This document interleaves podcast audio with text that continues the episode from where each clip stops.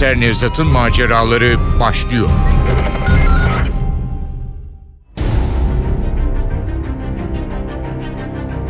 Vampirler. Eser Ahmet Ümit. Radyoya uyarlayan Aynur Altunkaş. Seslendirenler Başkomiser Nevzat Nuri Gökaşan Komiser Muavini Ali Umut Tabak. Erol Emir Tayla. Rahmi Selçuk Kıpçak. Sevim Nilgün Kasapbaşıoğlu Rüstem Halil Doğan. Nurhayat Burcu Başaran. Efektör Ufuk Tangel. Ses Teknisini Saniye Tekinbaş. Yönetmen Aziz Acar.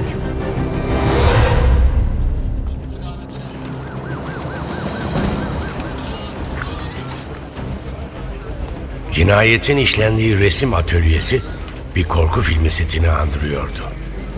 Yüksek bir tavan, ölü yüzü gibi bembeyaz duvarlar, bordo renkli kadife perdelerle kaplanmış üç dar pencere. Pencerelerin hemen önünde duran cevizden yapılma tabutun içinde uzun saçlı, ilk bakışta kız mı erkek mi olduğu anlaşılmayan bir ceset yatıyordu. Bütün bedenini kaplayan siyah pelerinin kalp hizasında kol saatinin kadranı büyüklüğünde bir delik vardı. Tuhaftır, deliğin etrafında fazla kan lekesi yoktu. Cesedin kalbinden çıkarıldığını sandığımız heykeltıraşların kullandığı türden ucu kanlı 20 santim uzunluğundaki bir keski tabutla üzerinde tamamlanmamış bir resmin bulunduğu şövalyenin arasında bir yerde duruyordu.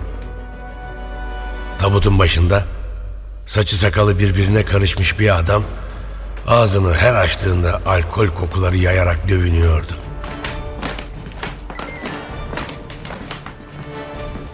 Karanlıklar Prensi öldü. Karanlıklar Prensi öldü. Biraz dışarı çıkmak ister misiniz?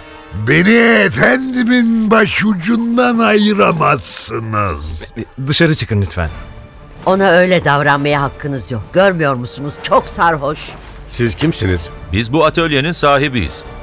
Neler oluyor burada? Ben başkomiser Nevzat. Atölyenizde bir cinayet işlenmiş. Cinayet mi? Evet. Şu tabutun içinde bir ceset var. Aman tanrım. Ferzan olmalı. Evet bu o. Ferzan. Ertesi sabah atölyedeki herkesi emniyet amirliğinde toplamıştık. İlk sorguladığımız kişi adının Erol olduğunu öğrendiğimiz sarhoş adamdı. Ayılmıştı. Korku edebiyatı üzerine araştırmalar yapan bir yazar olarak tanıttı kendini.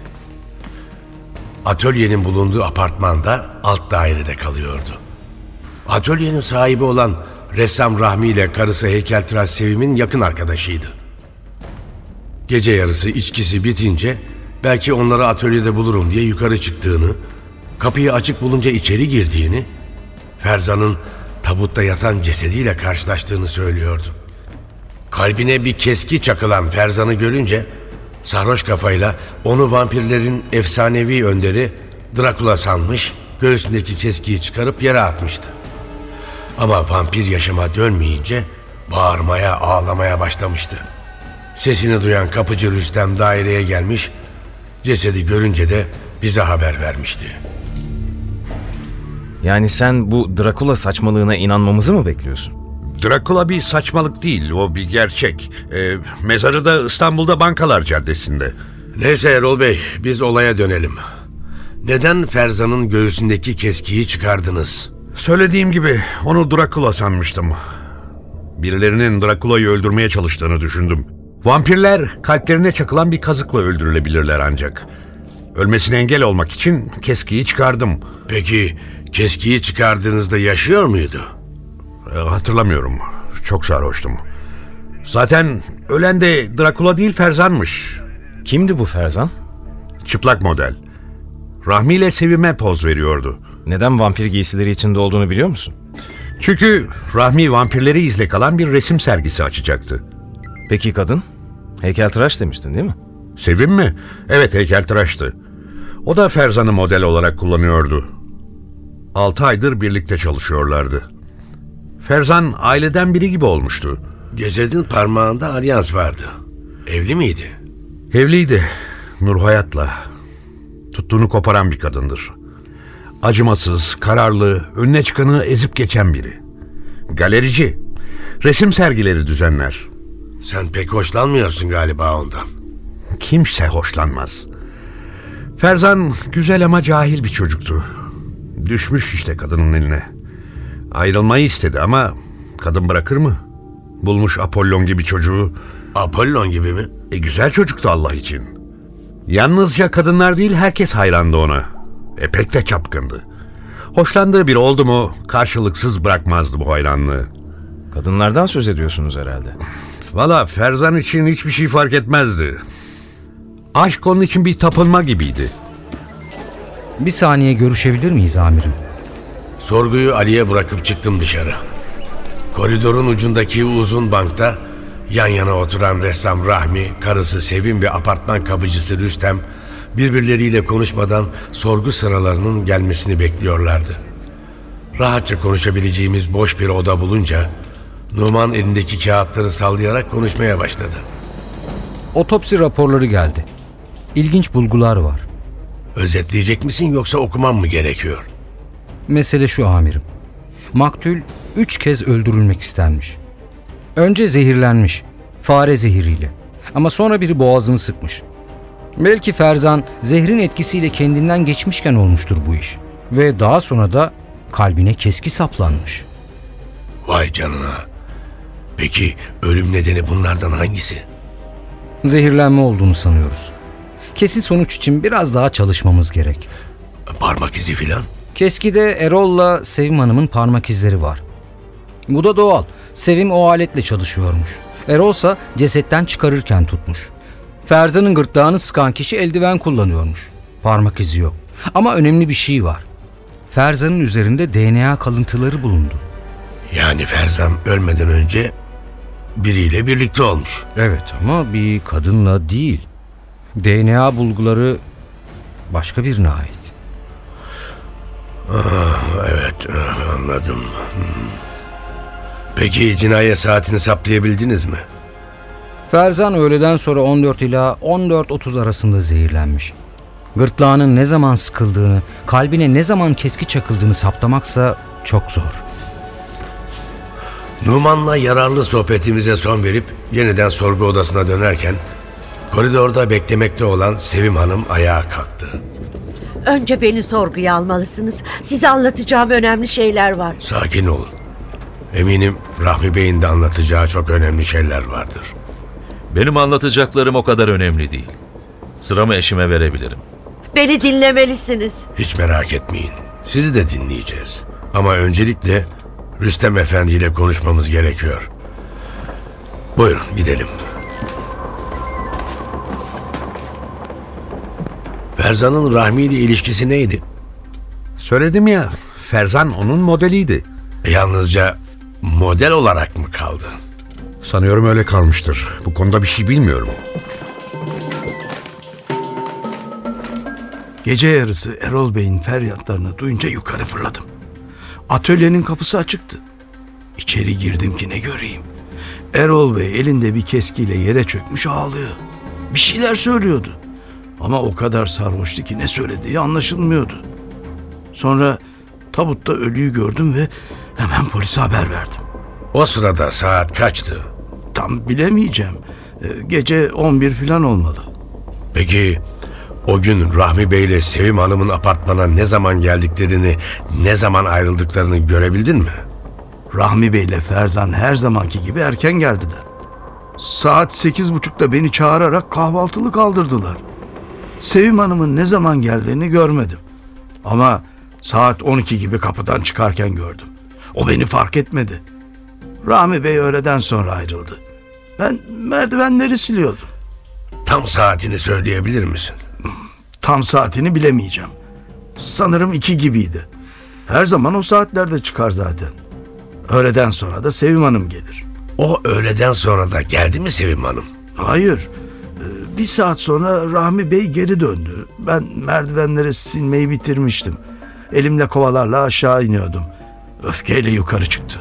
Sonra Sonra Rahmi Bey'i görmedim ama akşama doğru Nur Hayat Hanım geldi.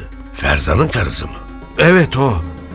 Tıpkı Rahmi Bey gibi Nur Hayat Hanım da öfkeyle çıktı merdivenleri. Evden ne zaman ayrıldığını görmedim. Gece yarısına doğru da Erol Bey'in feryatlarını duydum. Ali, sen gidip şu Nur Hayat'ı getir. Anlaşılan onun da parmağı var bu işte. Emredersiniz amirim. Sevim Hanım'ı da içeri al. Sorgulanmak için sabırsızlanıyordu.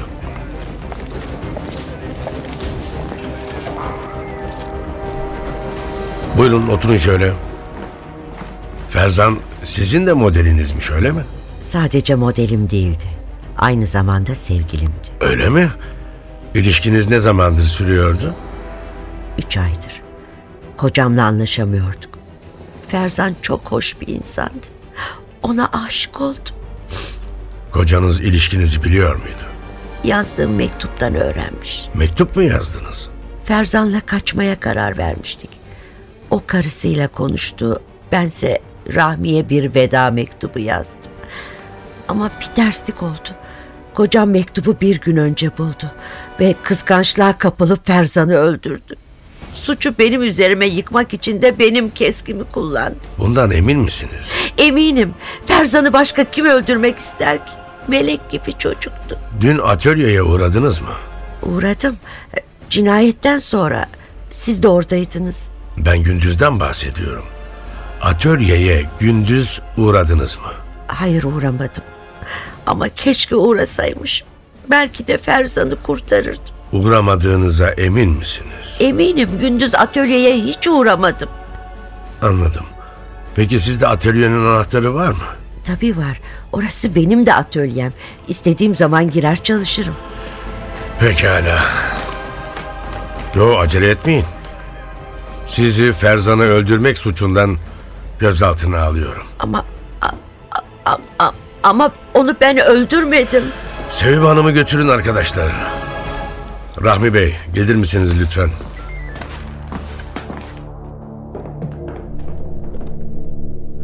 Karımı nereye götürüyorlar? Nezarethaneye. Karınızı Ferzan'ı öldürmek suçuyla gözaltına alıyorum. Demek o öldürmüş. Ama neden? Şimdi karınızı bırakalım da sizden konuşalım. Cinayetin işlendiği saatte oradaymışsınız. Hayır. Bakın. Ferzan'ın üzerinde semen bulundu. Kısa bir araştırma sonunda bunların size ait olduğunu kanıtlarız. Şimdi beni uğraştırmayın. Tamam tamam kabul ediyorum. Ferzan'la görüşüyorduk. Aslında ben o tiplerden değilim ama bu çocukta farklı bir şey vardı. Özel yaşantınız beni hiç ilgilendirmez. Peki Ferzan'la bir şey yiyip içtiniz mi? Ben atölyeden ayrılırken o da buzlu çay içmek için mutfağa geçti. Bu onun alışkanlığıydı. Buzlu çay içmeden yapamazdı. Dün öğle üzeri atölyeden ayrılmış ancak iki saat sonra geri dönmüşsünüz. Evet. Vampir eskizleri vardı. Onları almak için geri döndüm. Siz döndüğünüzde Ferzan orada mıydı? Evet oradaydı. Karımı bekliyordu. Öğleden sonra birlikte çalışırlardı. Peki o sırada saatin kaç olduğunu söyleyebilir misiniz? Emin değilim ama öğlen üç gibi olmalı. Çok mu önemli? Çok önemli. Çünkü bu sizin katil olduğunuzu kanıtlıyor. Hiçbir yere gidemezsiniz. Siz de karınız gibi cinayete teşebbüsten zanlısınız.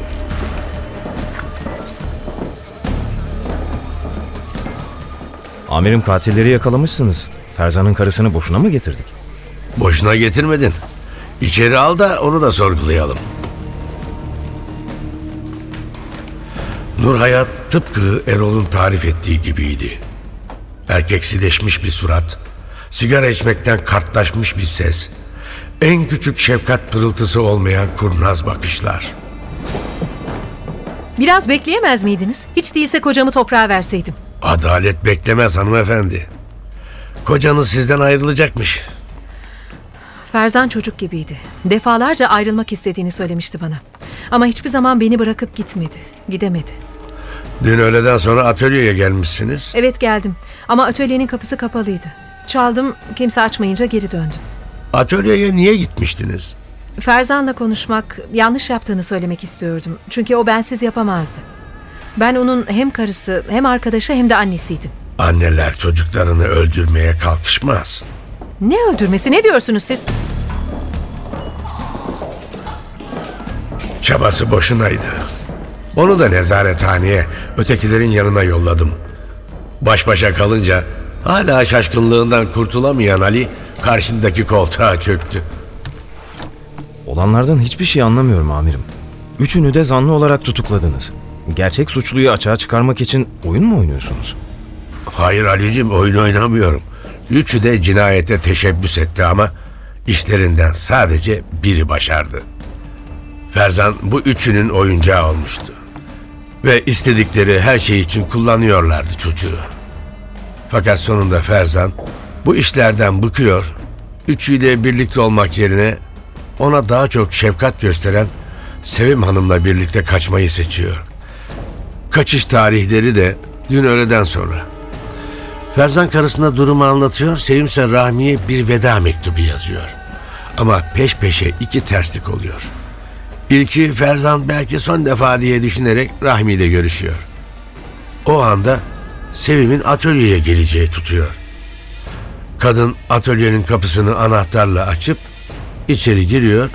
Bakıyor ki kocasıyla Ferzan orada. Çok öfkeleniyor. Onlara görünmeden mutfağa geçiyor. Ferzan'ın mutlaka buzlu çay içeceğini bildiğinden çayın içine fare zehiri koyuyor. Sonra atölyeden ayrılıyor. Fare zehiri etkisini göstermeden Rahmi atölyeden ayrılıp evine gidiyor. Evde ikinci bir terslik oluyor. Rahmi panik içinde eve gelmiş olan Sevim'in düşüncesizce ortalığa bıraktığı mektubu buluyor. O da karısı gibi Ferzan'a kızıyor. Öfkeyle atölyeye dönüyor. Ölmüş ya da ölmek üzere olan Ferzan'ın üzerine atlayarak gırtlağını sıkmaya başlıyor. Çocuğun öldüğünü görünce kapıyı da açık bırakarak hızla oradan ayrılıyor. Ama Ferzan'ın öldürülme serüveni henüz bitmiyor. Akşam üzeri Nur Hayat damlıyor atölyeye. Kapıyı açık bulunca içeri giriyor. Yerde yatmakta olan Ferzan'ı görünce aklına parlak bir fikir geliyor. Sevim'in keskisini alarak uyuduğunu sandığı Ferzan'ın kalbine çakıyor. Sonra çocuğu tabutun içine yatırıyor. Böylece suçu Sevim'in üzerine yıkmayı umuyor. Vay canına. Çocuğu üç kez öldürmüşler desene. Ama Numan ölüm nedeninin fare zehiri olduğunu söylüyor. Biz üç kişinin cinayete teşebbüs ettiğini biliyoruz. Bakalım mahkeme kime ceza verecek Ali?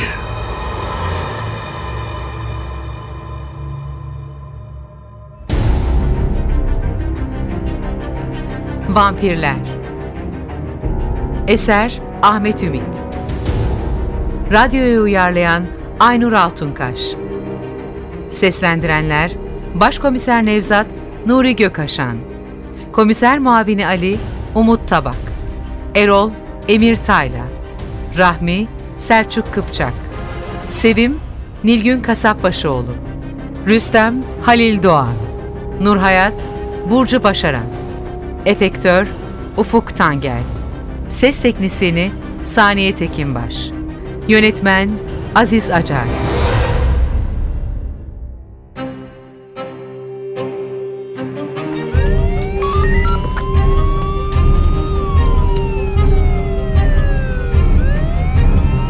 Komiser Nevzat'ın maceraları.